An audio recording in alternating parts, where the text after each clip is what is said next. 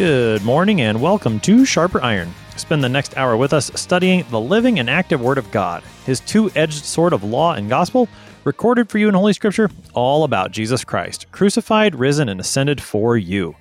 Thanks for tuning in this morning here on Worldwide KFUO. Christ for you, anytime, anywhere. I'm your host, Pastor Timothy Appel of Grace Lutheran Church in Smithville, Texas. Sharper Iron is underwritten by the Lutheran Church Extension Fund, where your investments help support the work of the Lutheran Church Missouri Synod. Visit lcef.org for more information. On this Monday, August 2nd, we're studying Jeremiah chapter 47, verse 1 through chapter 48, verse 10. Jeremiah continues to proclaim the Lord's judgments against foreign nations. Today, we hear the Lord's word to the Philistines and the first part of his word to the Moabites. To help us sharpen our faith in Christ as we study God's Word today, we have with us regular guest, Pastor Peter Ill. Pastor Ill serves at Trinity Lutheran Church in Millstadt, Illinois. Pastor Ill, welcome back to Sharper Iron. Thank you so much. It's great to be here again. Pastor Ill, as we get started, let's talk a little context. The previous chapter, chapter 46, started a new section in the book of Jeremiah. And we see a little bit here again of how Jeremiah is not arranged strictly chronologically within this section. So as we prepare to look at chapter 47 and part of 48 today, uh, what do we need to know about the arrangement of Jeremiah and the section that we're looking at today? So Jeremiah uh, has probably been been reordered a little bit in terms of uh, certain prophecies being with other certain prophecies. So if you think all the way back to Jeremiah, say 29 and 30, 31. Those things are talking about things that would happen uh, around the time that the people of Judah were taken into exile in Babylon. That happened in about 586 BC. But our text for today probably is addressing events that happened between 605 and 610 BC.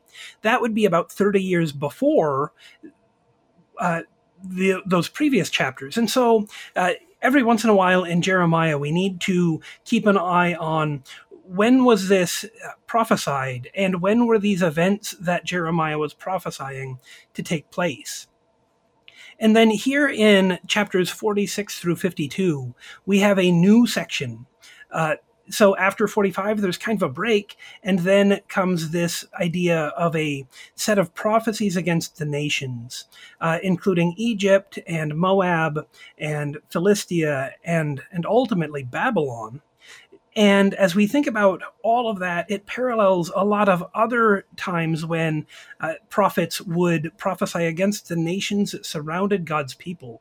Isaiah did this, and Amos did this, just like uh, Jeremiah and Ezekiel. And it is a a pretty characteristic thing for God's prophets to to address this. Um, so uh, there might be a little bit more you want to you want to talk about uh, in specifics, but that's kind of a broad picture uh, context for us and where we fall in Jeremiah today in chapters 47 and 48. Before we get into too many specifics, let's talk a little more generally about Jeremiah turning here to address the foreign nations. Again, most of this likely coming before the fall of Jerusalem. When we get to Moab, there's some question as to when some of that does, but but with the Philistines, it does seem yeah that comes you know, good 30 years, maybe 20 years before the fall of Jerusalem. But but more generally, when Jeremiah and other prophets turn to address the foreign nations, as we see Jeremiah doing here today and throughout this section, uh, why why is it that they do that? And what what do we do with that as Christians? I think we're used to reading the Old Testament and understanding, okay, the Lord's talking to Israel, which has been fulfilled in the church. That's who we are as Christians, and so we, I think we have an easier time taking that and using it. But when we see Jeremiah and the prophets uh, addressing the foreign nations, it may seem a little strange to us. Why does the Lord have the prophets do that, and and what do we do with those words today? One of the things that is stressed when these ideas of judgment against the foreign nations shows up is the emphasis that this is the Lord's doing. This isn't just the coming and going of nations. Sometimes we think kingdoms rise and kingdoms fall, and that's just the way that things are. But here in Jeremiah, uh, Jeremiah is clear, just like Isaiah and Amos and Ezekiel are clear, that this is the Lord's doing. Uh, this is not something that happens by happenstance, but the Lord is judging those foreign nations just like he judges his people Israel and Judah. And when the Lord rises against Israel and Judah, we recognize he is judging them. And when this is seen, it, this is the Lord's doing, and that calls us to repentance and faith.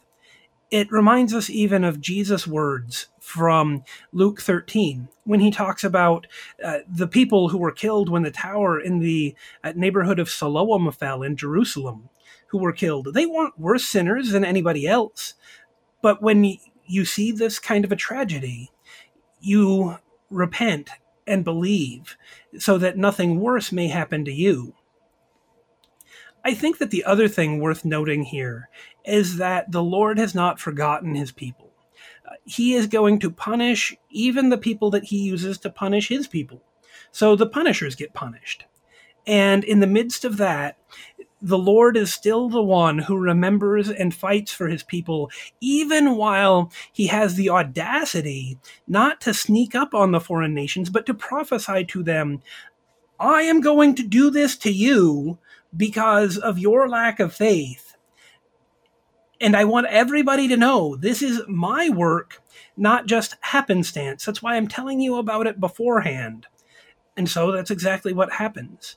The Lord remembers his people, calling them to repentance and faith. And even in his prophecy and in his actions, he is calling those foreign nations of Philistia and of Moab to faith as well.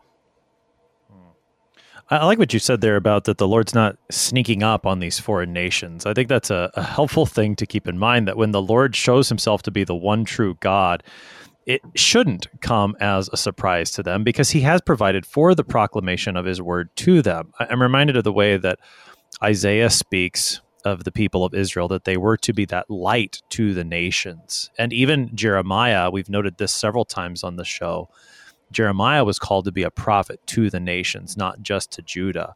So that when we see these oracles against the foreign nations, and even uh, you know sometimes that's the preposition that gets used oracles against the foreign nations and certainly there is quite a bit of judgment as we have seen and will continue to see but it's not just against them it's to them and in some cases very specifically i think we could say for them as you said the lord desires these foreigners as well to come to repentance and faith in him. And so he's not going to sneak up on them, but he is going to provide for his prophets to have proclamation to them so that they know that as they see, for example, Judah be punished by Babylon, that they're not getting off apart from judgment, that the Lord sees their sins and will hold them accountable, but also is going to send the Savior for them as well. And I, I think in that way that, you know, these texts where we're going to, I mean, particularly when we get to Moab, we're going to be reading some very strange names, places that we may not even know where they are all the time anymore.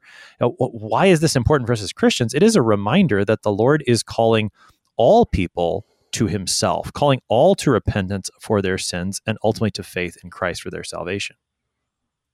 Indeed. And it's helpful also, I think, to remember that Philistia, where the Philistines live, and Moab are two of the most prominent enemies of Israel and Judah throughout the Old Testament.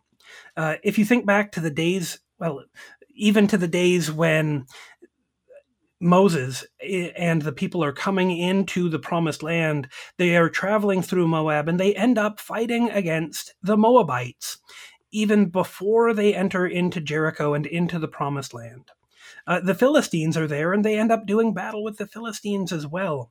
And in the days of the judges, we remember that uh, for a while Moab had risen up against the people of Israel, and they were paying uh, taxes and tributes to them, um, especially in the days of King Eglon. Uh, this is one of my favorite Old Testament stories where God delivered uh, Israel from uh, King Eglon and the Moabites by having a left-handed man, Ehud, uh, stab the very fat king in the belly, and the, the fat of his belly swallowed up the sword, and he died. And it's a great story.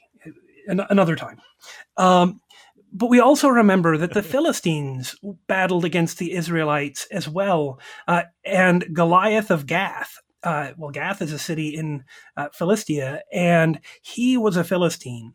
And through the days after the judges of uh, King Saul and King David, the Philistines were the primary enemies of God's people. And so this is a long lasting uh, culmination that comes here as the Lord declares that he will destroy Moab and he will destroy Philistia. Uh, this has been going on for hundreds and thousands of years. This isn't new, uh, these battles and these fights. Uh, and it's really important to say that it is God who is still fighting for his people, uh, not even forgetting those things that have happened so long ago in the past. Yeah, certainly these two nations, Philistia and Moab, are among the chief enemies of God's people throughout the Old Testament. I think uh, for for most Christians, the Philistines come to mind very easily because in this the account of David and Goliath, Goliath is a Philistine. The the Philistine army is the that's who Israel's fighting at the moment. And that's one of the most well known accounts in the Old Testament. So I think Philistia comes to mind pretty quickly, and Moab too. You mentioned the the account there in Judges chapter three. It is a great account. Go go read it, or and, and you can listen to the Sharper Iron study we did on the last year sometime. It, it was great, a great text as you said. Both of these are, are known to be enemies of God's people, and and certainly the judgment that's pronounced upon them in that sense is unsurprising.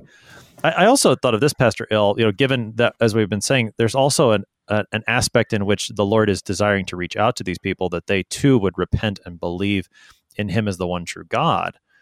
In the Old Testament, uh, when you think of Moab, in addition to all of the accounts of their enmity with Israel, there is that one account in the book of Ruth where you have a Moabitess, Ruth is from Moab, who comes and joins the people of Israel and actually ends up in the line of Christ. And so you, you do see Moab as an example of, at least in that very important case, someone from that nation does come to faith in the God of Israel. I'm having trouble thinking if there's ever a case of anyone from the Philistines doing so. The closest I could come, just off the top of my head, is I think there's a while when David is running away from Saul where he hides among the Philistines and they provide him at least a little bit of protection. But I can't think of any examples where a Philistine comes to faith in Christ. I suppose there's that account in in First Samuel where they, they they capture the Ark of the Covenant and they realize that that Dagon, their god, can't stand before the Ark and they have to send the the Ark back, uh, uh, maybe as a recognition, at least in part, that the Lord is the only God. But I can't I can't think of of any really hard examples like Ruth where a Philistine comes to faith in Christ. I don't know. What do you think, Pastor Ill? Yeah, um, I also don't recall any times when when a Philistine uh, comes to faith. There are times when they confess that the Lord is God and that their gods, especially Dagon, that's the main idol of the Philistines, can't stand there. Uh, that story that you, or the account that you mentioned of uh, the Philistines who had captured the ark, uh, that was when uh, Samuel the prophet died, and uh, the ark was captured they they took it in and set the ark of the covenant that God had instructed for Moses to build to be set in their temple. And three times their idol Dagon fell down in front of it, um, and the people got sick. And so they sent it back on a cart. Uh, they even made uh, golden tumors, uh, you know, like cancerous tumors, and sent them back with the Ark of the Covenant uh, back to the people of Israel.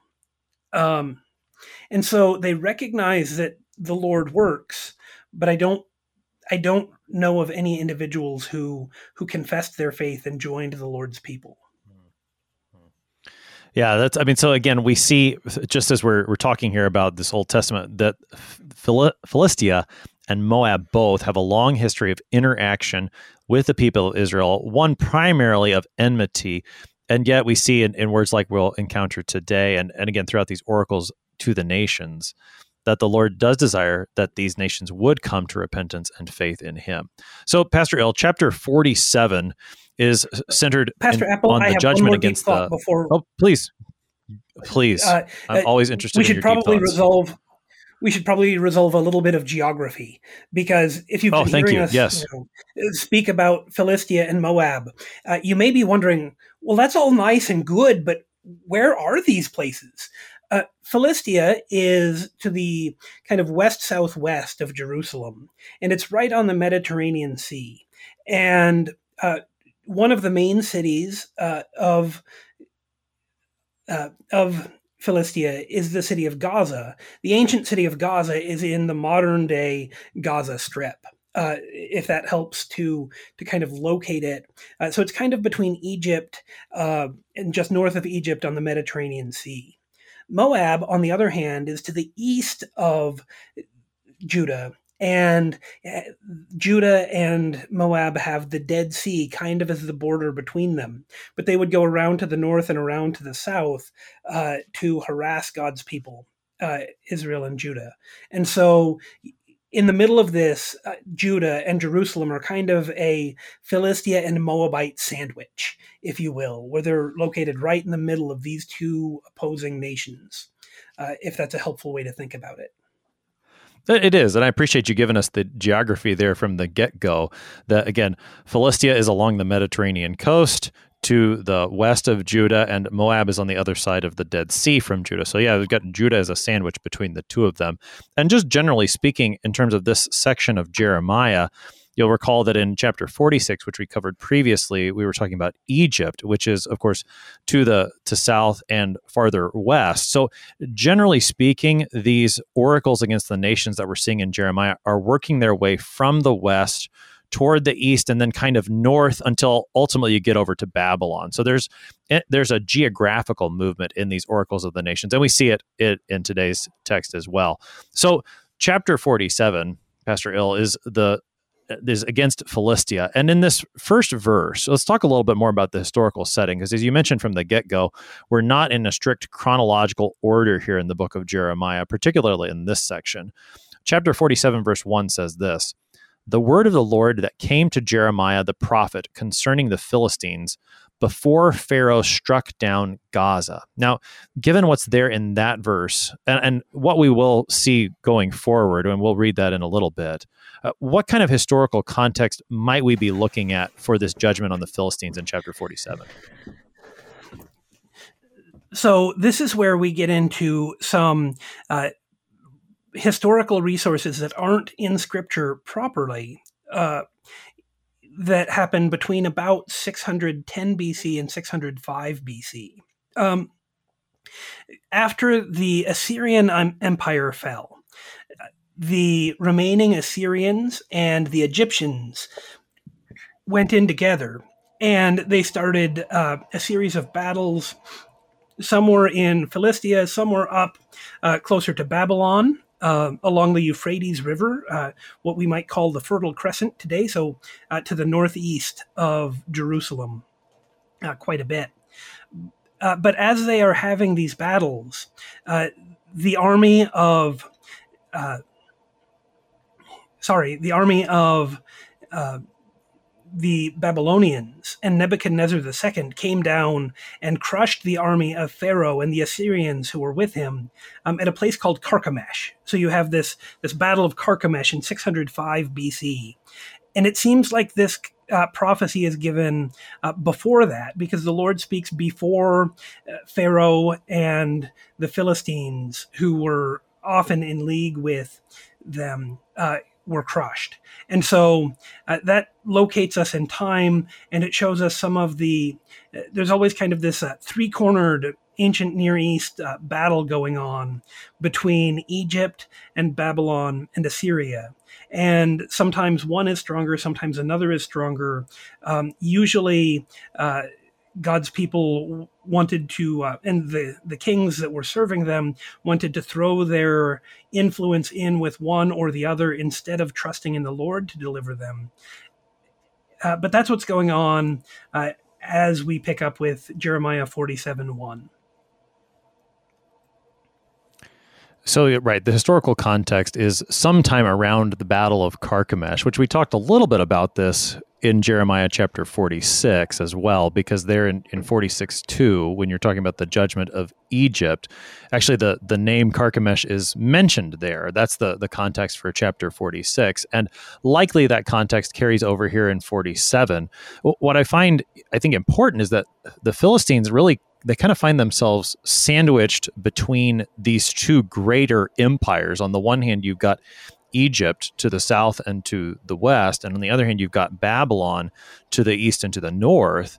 and and Philistia is kind of stuck in the middle as this small nation along the Mediterranean coast, much like Judah and Moab and some of these other nations in the area really are. They're kind of sandwiched between these two greater powers. And and within this oracle, it, in verse 47, verse 1, you've got Pharaoh being the one striking at Philistia. And as we'll see as the text continues, we've got Babylon also going to be the enemy against Philistia. And I think Babylon is the one that's really the the bigger enemy in this case, which is of course is true historically, is the they win that battle of Carchemish that you mentioned, and are the ones to to dominate a lot of this region for the time. But it, I think it's it's worth noting that Egypt too, there in the south and, and to the west, is also this this danger to the Philistines as well. Any more thoughts on on the historical context or any response to that, Pastor Ill? Before I read the rest of chapter forty seven. Nope, I no, I, I don't right. have any more thoughts on that right now. All right. So we're picking up now Jeremiah 47, verse 2. Thus says the Lord Behold, waters are rising out of the north, and shall become an overflowing torrent. They shall overflow the land and all that fills it, the city and those who dwell in it. Men shall cry out, and every inhabitant of the land shall wail. At the noise of the stamping of the hoofs of his stallions, at the rushing of his chariots, at the rumbling of their wheels, the fathers look not back to their children, so feeble are their hands because of the day that is coming to destroy all the Philistines, to cut off from Tyre and Sidon every helper that remains. For the Lord is destroying the Philistines, the remnant of the coastland of Caphtor. Baldness has come upon Gaza. Ashkelon has perished. O remnant of their valley, how long will you gash yourselves? Ah, sword of the Lord, how long till you are quiet? Put yourself into your scabbard, rest, and be still. How can it be quiet when the Lord has given it a charge? Against Ashkelon and against the seashore, he has appointed it. That's the rest of Jeremiah chapter 47. So, Pastor Ill, in verse 2, after that historical note in verse 1 about the context before Pharaoh struck down Gaza, then in verse 2, we get waters rising out of the north. What's, what's the Lord telling the Philistines here? Uh, not only do they need to be worried about the Egyptians in the south, but they have uh, the challenge also from the north. Uh, and I see a I see a bit of a of a wordplay or a pun. Here you have uh, seacoast people in Philistia, mm. and the waters are coming from the north. It's going to be an overflowing uh, torrent, and the, essentially they'll be drowned.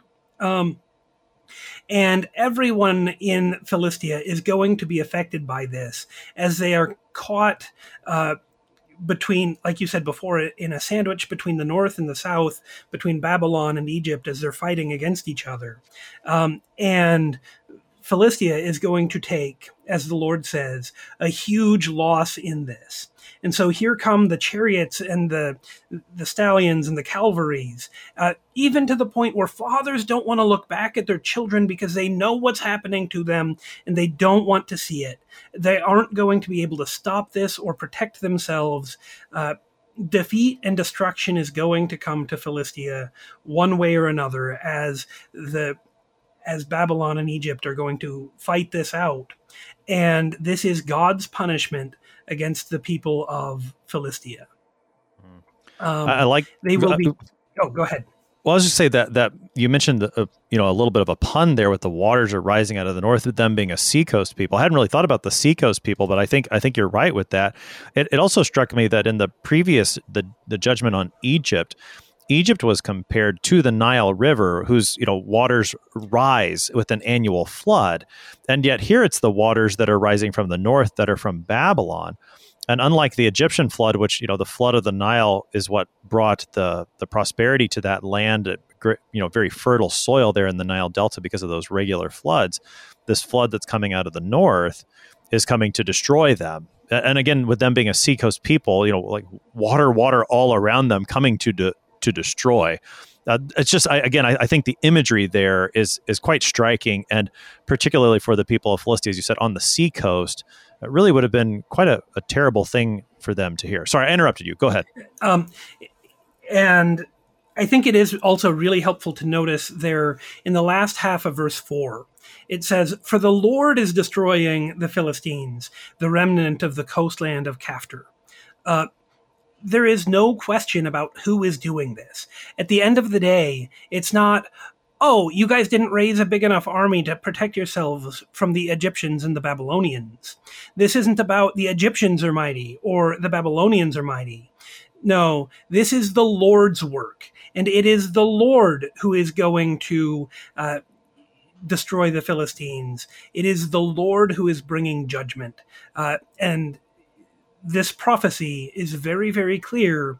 This isn't happenstance. This isn't a coincidence. This isn't a run of bad luck. This is the Lord doing this intentionally and on purpose. Yeah, that, that last phrase there, verse 4, is a, a, very important thing to remember for this part of the judgment against the Philistines and really for this whole section that this is the Lord at work because he is the God over all the nations, the king over all the earth, and he is exercising his judgment upon them, again, in hopes of bringing them to repentance and faith. And we're going to catch more of that on the other side of the break. You're listening to Sharper Iron here on KFUO, talking with Pastor Peter Ill this morning about Jeremiah 47 and 48. We'll be right back. Please stick around.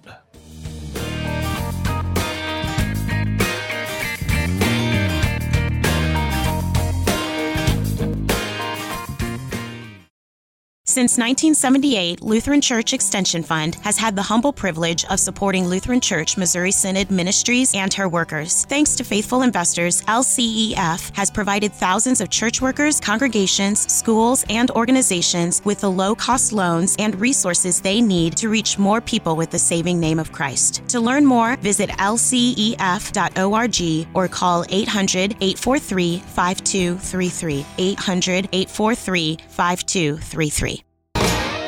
Welcome back to Sharper Iron. It is Monday, August 2nd. We're studying Jeremiah chapter 47, verse 1 through chapter 48, verse 10 with Pastor Peter Ill.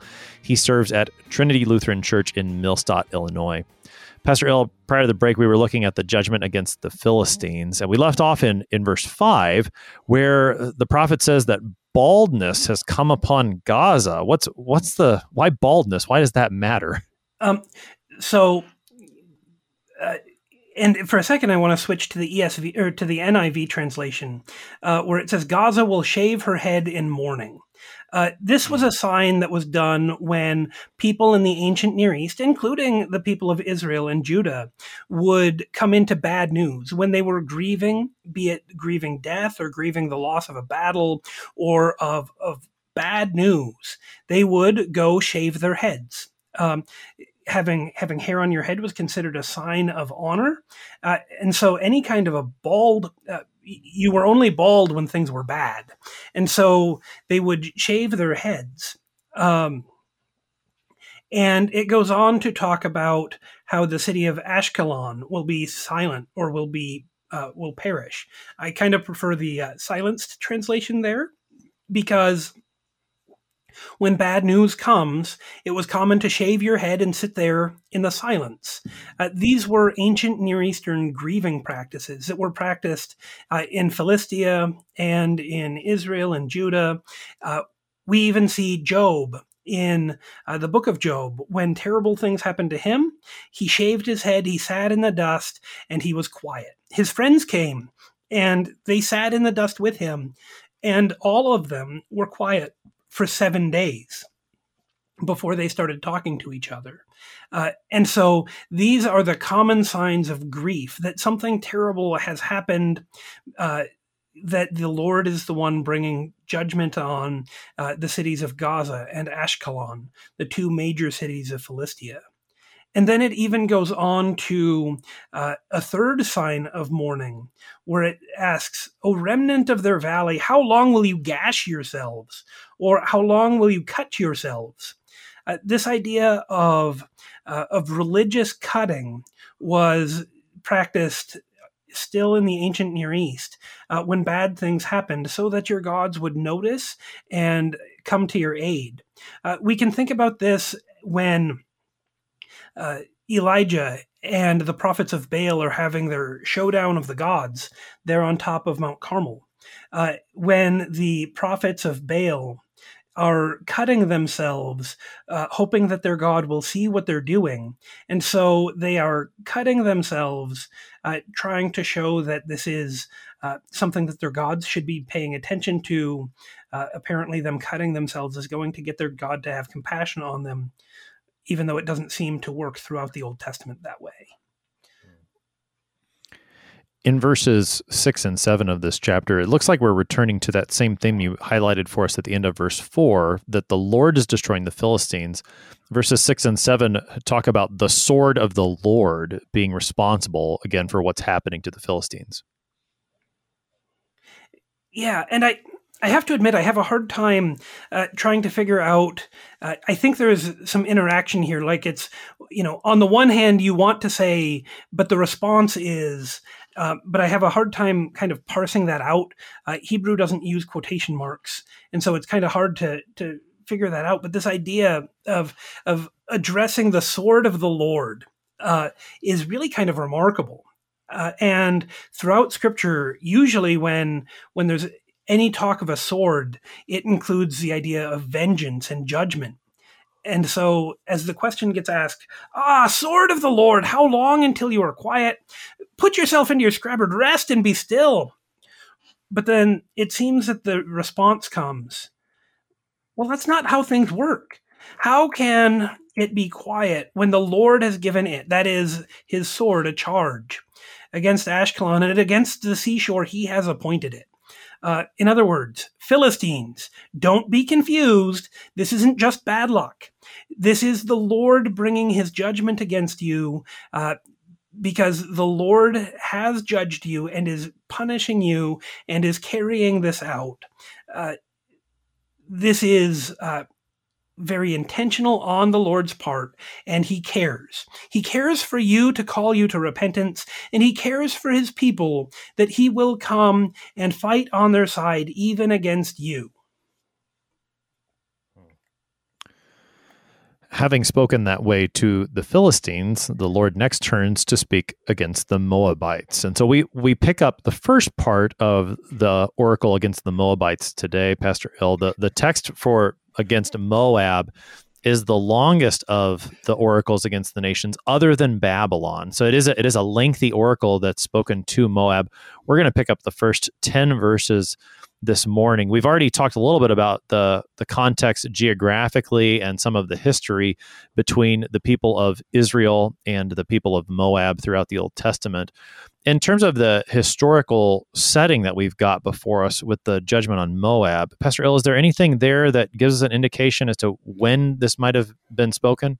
Not that I've really been able to find. Uh, Moab, much like Philistia, is going to be and and Judah as well are going to be caught in this battle between Egypt and Babylon. But I don't know of any more specific references that speak to uh, to the Moabite oracle. Hmm. That that was the the same in, in, terms of what I had found as well, and ultimately uh, both the Philistines and the Moabites, like Judah, are conquered by Babylon in those you know five 80s BC as well. So again, that that broader context of Jeremiah is is helpful as we look at this judgment against Moab. So again, we're picking up the first 10 verses of Jeremiah 48 this morning. Concerning Moab, thus says the Lord of hosts, the God of Israel, woe to Nebo, for it is laid waste. Kiriathaim is put to shame, it is taken. The fortress is put to shame and broken down. The renown of Moab is no more. In Heshbon, they planned disaster against her. Come, let us cut her off from being a nation. You also, O madmen, shall be brought to silence. The sword shall pursue you. A voice, a cry from Horonaim, desolation and great destruction. Moab is destroyed. Her little ones have made a cry.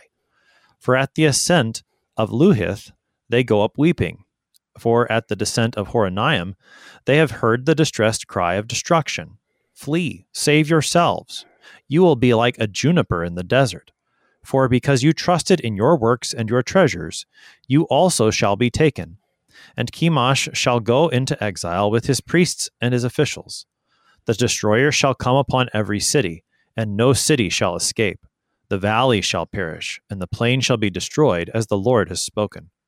Give wings to Moab, for she would fly away. Her cities shall become a desolation with no inhabitant in them. Cursed is he who does the work of the Lord with slackness, and cursed is he who keeps back his sword from bloodshed. That again is Jeremiah 48, verses 1 to 10, the very first part of the judgment on Moab that the prophet speaks.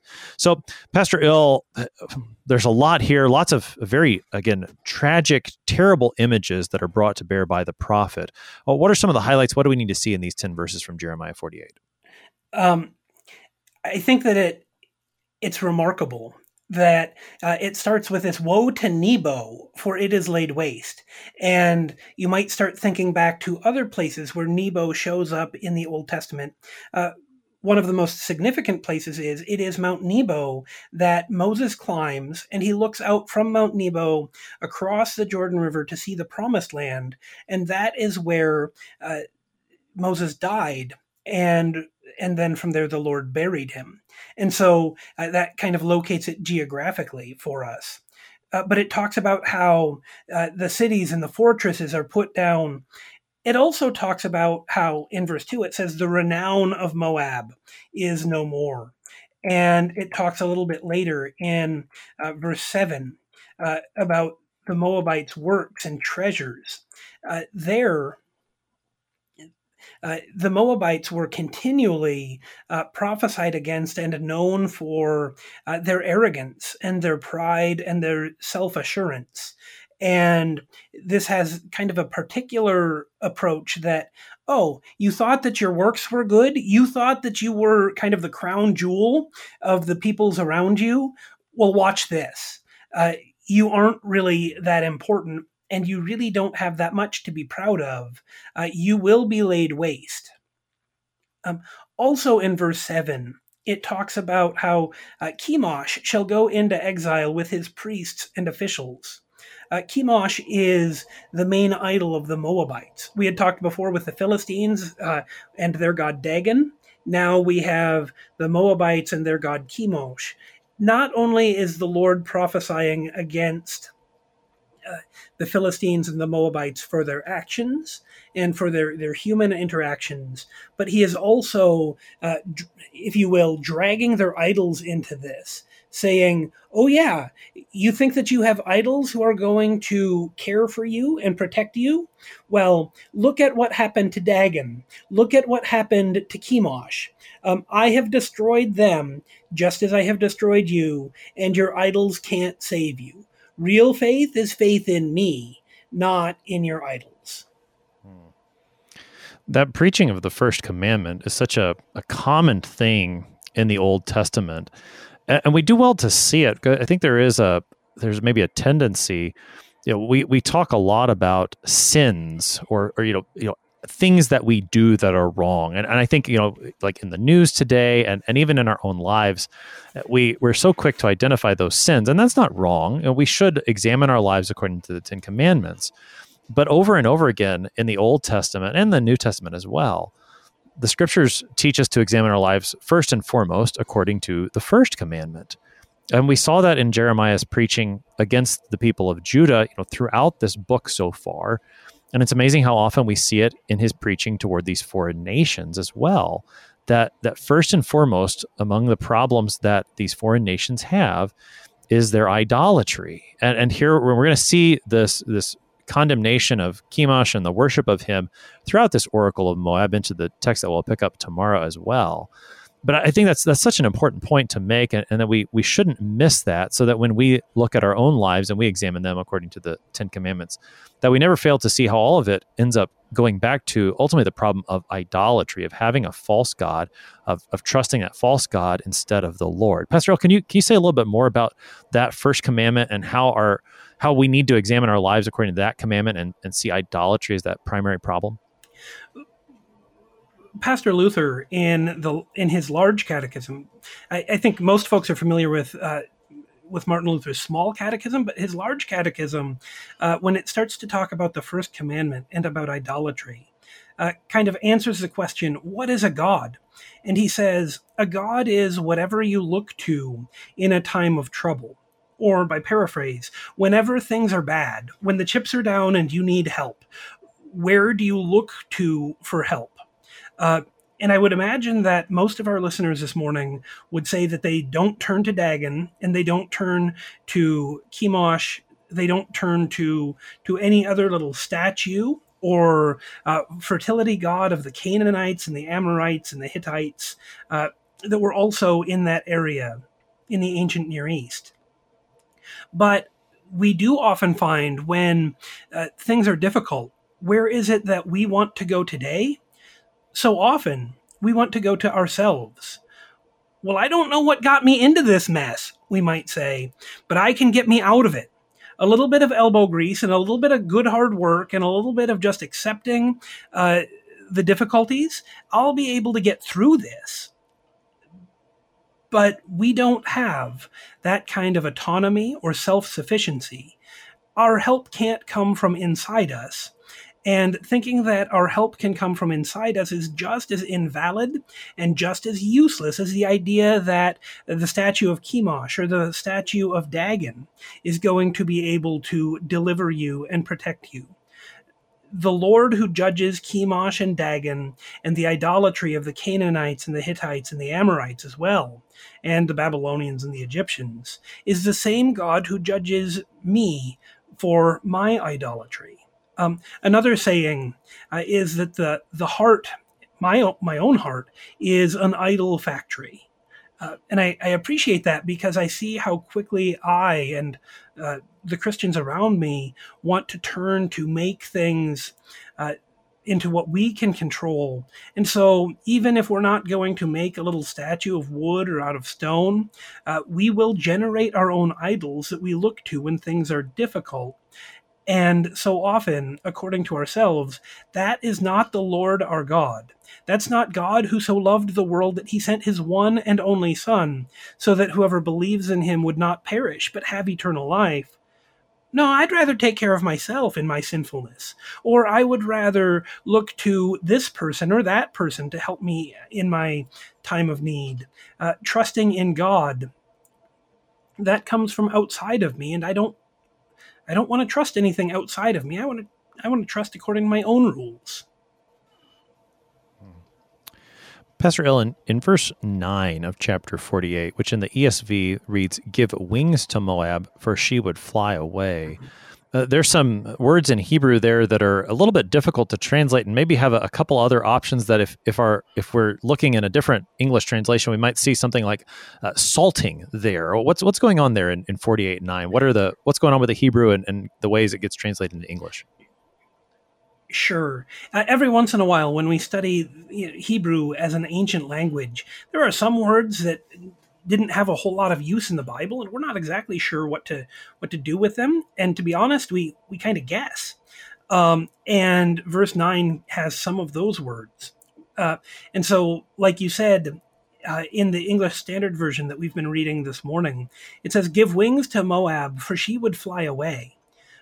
But the New International Version version says, "Put salt on Moab, for she will be laid waste." Um, and there are some things about that that idea of putting salt on Moab that I I prefer. It makes a little more sense to me. In the ancient Near East, when a city was destroyed, commonly salt would be put down to affect the uh, the pH levels and the acidity in the soil. And by doing that, they would ensure that nothing would grow there. So it can't be resettled until that salt had been completely washed away, something that would take years. Um, this is very uh, parallel to uh, Matthew chapter 5 when uh, Jesus talks about, You are the salt of the earth. What happens when your saltiness has been taken away? Um, and so, this idea of placing salt on Moab because she's destroyed, uh, and to go on and to say her towns will be desolate, nobody will live there because no crops are going to grow. There's there's going to be nothing left and no reason to come back uh, because of this salting. Uh, that makes sense. Makes a little more sense to me than the wings. Um, I I was really having a hard time uh, tracking down that reference to wings before. A couple of thoughts there, Pastor One, in terms of the the matter of salting cities, we actually see that happen in Judges chapter nine. Uh, that's not one of the most familiar chapters of the Bible, but Abimelech he he actually salts one of the cities that he conquers there in Judges chapter nine. And and in terms of the just a, a brief comment on the Hebrew words, when there there are cases both in Hebrew and in Greek where there is a word that occurs just one time in the in the entire either Hebrew Old Testament or Greek New Testament. And it can be very difficult to know what those words are sometimes if we just don't have a lot of occurrences within the text. And and one of the ways that we we do go about you know trying to figure those things out is by looking at well what does how is it used elsewhere in either Hebrew and Greek and wider literature. Uh, what's the context there within the verse in which it's used in the scriptures? And what are maybe related languages? That's often uh, one of the ways that this happens in in the Hebrew, particularly, is looking at related languages to Hebrew at the time and, and maybe similar consonants and how those are used. Just as maybe to to assure anyone we're not just guessing on those words entirely. There are ways of making a good guesses. just to, as a further Sorry. comment on that yeah, I may have spoken a little bit, a little bit hastily and imprecisely. I didn't mean to uh, to give anybody concern. Uh, these are these aren't just well, I feel or I think kind of guesses, right. but by looking at other languages, um, by looking at the context in the Bible and outside of the Bible. Um, but one of the challenges that we face with Hebrew is uh, the Old Testament was written over the course of more than two thousand years, uh, and over the course of 2000 years languages can change a great deal. And some words that get used sometimes aren't always used other times. And when you have a really broad vocabulary that spans 2000 years some of those words are going to come and go. And they're just not familiar to us uh, 2500 years later on the other side of the world where we don't use ancient hebrew anymore. Modern hebrew is a wonderful language but it's it's developed a little bit uh, since the first century AD. So hmm. it's a little bit different. Uh, that's not to say that, uh, that scholars and theologians and pastors don't look very, very carefully at these things. Uh, but it is to say um, sometimes sometimes it's complicated, and we don't always have as much uh, certainty in the language as we wish we did. That's why we get to, you know, in one place it translates give wings to Moab, and in another place it says put salt on Moab. And you start to wonder, well, well, who are these guys that can't even agree on these definitions? It's it's not for a lack of trying or for um, uh, any kind of laziness or anything like that. It's simply uh, some of these words have fallen out of usage, and we're making the very best uh, educated um, assumptions we can about these words. That's right. That's that was a very good explanation there, Pastor Ill. And, certainly, I mean, this is an example of that. Right now, here at Grace, we're studying the Book of Psalms in our Sunday morning Bible class, and you know, there's several of those what are often called liturgical or musical terms that go untranslated within the Book of Psalms because, as, as you said, we just don't know what those words mean right now. We have a general idea based on the context, but that's just the way language works. So, uh, well, well said, Pastor Ill. Thank you, uh, Pastor Ill. We've got about five minutes, and we've we've talked about a lot of things here, particularly in the text text in 47 and the first part of 48. As we think about these texts and you know, what do we do with these as Christians today? I think at the very beginning of our study, you mentioned Luke 13 and, and Jesus' words there about disaster and how that calls us to repentance. And, and, knowing, as these chapters say, that you know the Lord is the Lord of history, the Lord over all nations. That that these things that are happening in the 600s, 500s BC are not an accident how how do we and taking that in concert with what Jesus says in Luke 13 and, and other places in the scriptures that speak to this this matter how do we take that today when when we see you know the way the world is going and, and all these things and we've got questions what what do we do with these texts today? Uh, that's a really important question. And there's kind of a fine line that we can end up walking sometimes when we say when bad things happen, God allows them to happen. There are even places in scripture when bad things happen and God says, I caused that to happen. And that makes us really uncomfortable. We don't want to think about God causing bad things to happen. But there are times that that's what scripture says is god says yeah i caused this uh, just like he's saying the destruction of philistia and the destruction of moab i caused it where he will say, when his people in Judah and in Jerusalem are taken into exile, Yes, I did this to judge you. Um, and that does make us uncomfortable. But scripture reminds us that when bad things happen, we are to repent so that nothing worse would happen to us. Uh, it doesn't always clearly say why this happened or why God is doing this.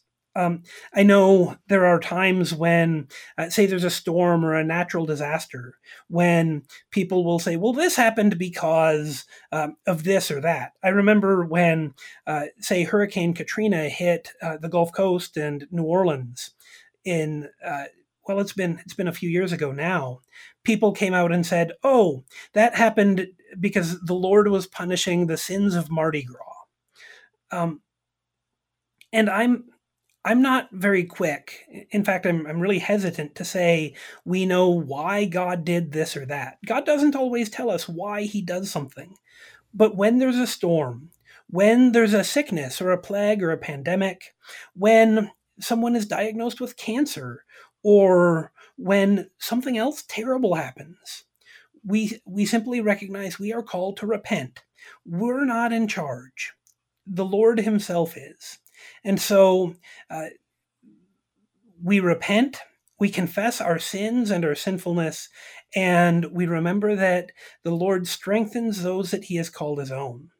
Um, there's not really any room or any place to think about uh, God has forgotten us. Uh, sometimes we we would like to think about God forgetting us, or maybe God doesn't remember that He loves us, but that's not consistent with the rest of Scripture. Even in Scripture, when God says that He will punish the Moabites and the, uh, the Philistines and the people of Judah, He also comes back and reminds them that He is the Lord their God. Uh, and the Lord certainly hasn't forgotten you, even as you go through difficult things. He has remembered you so much that he has sent his one and only Son into the flesh to suffer, to die, to rise again, and to rule over all things, to rescue you from sin and from tragedy by the death and resurrection of Jesus. That doesn't sound at all like a God who is forgetful or a God who doesn't care. That is a God who acts. Even in tragedy, when you have been called to repentance, he acts, delivering to you the forgiveness of sins and the life everlasting that only he can bring. He brings this to you from outside of you. And uh, it is a once again a call against idolatry. Uh, when bad things happen, Chemosh and Dagon can't help you. You yourself or anything else that you might look to apart from the Lord your God can't help you. But you are rescued and saved in the death and resurrection of Jesus Christ. Pastor Peter Ill is the pastor at Trinity Lutheran Church in Millstadt, Illinois helping us today with Jeremiah chapter 47, verse 1 through 48, verse 10. Pastor Ill, thanks for being our guest today. Thank you so much. Blessings to you and to all of our listeners. I'm your host here on Sharper Iron, Pastor Timothy Appel of Grace Lutheran Church in Smithville, Texas. If you have any questions about the book of Jeremiah or comments on the series, send an email to kfuo at kfuo.org or use the app. The open mic feature allows you to send up to a 60 second message to us. We love to hear from you. Thanks for spending the morning with us. Talk to you again tomorrow.